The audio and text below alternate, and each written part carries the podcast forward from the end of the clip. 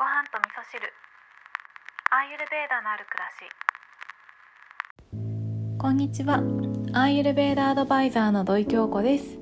えー、今日のお話はですね言葉のお話をしたいと思います。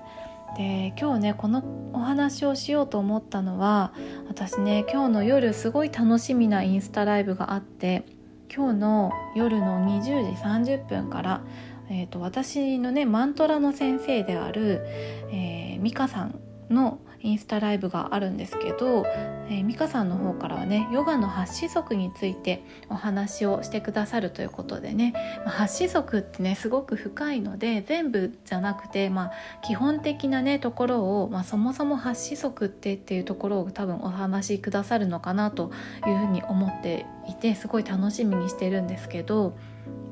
私がねこのマントラを通して、えー、美香さんにサンスクリット語を教えていただこうと思ったっていうのがなんかね私人生初だと思うんですよ。言葉っていうものに興味を持ったっていうことがね。もちろんね英語はねできたら便利かなぐらいには思っているんですけどただねあの英語に関してはそのできたら便利かなって思ったことが入り口なんですけどサンスクリット語に関してはアーユルベーダとかヨガとかジョーティッシュっていうその文化そのものに興味を持ったっていうところが入り口なんですね。で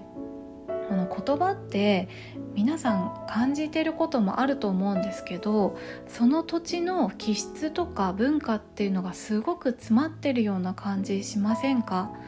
例えば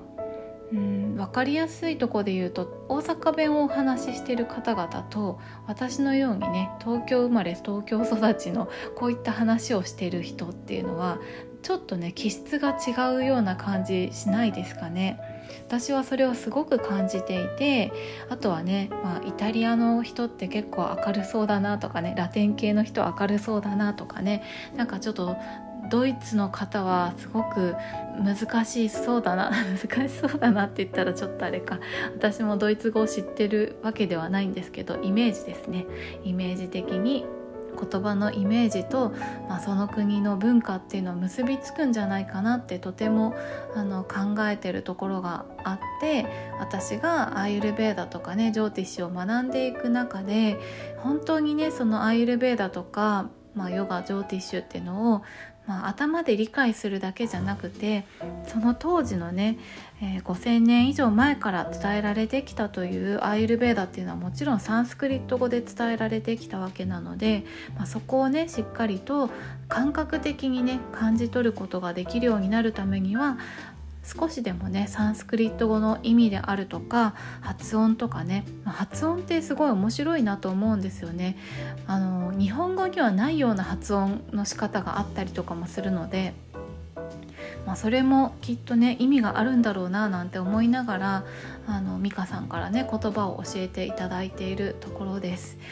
で今日はねこんな言葉のお話をさせていただいたんですけどそういうふうに考えていくと私たちがこの日本語を話すっていうことっていうのは文化を伝承していくっていうことにもつながってると思うんですね。なのでいろんな言葉をねアレンジして楽しくお話ししていくのはいいと思うんですけどでもね根底にはやっぱり正しい言葉美しい言葉っていうのを知った上でね、えー、言葉を崩して楽しく使っていくっていうことを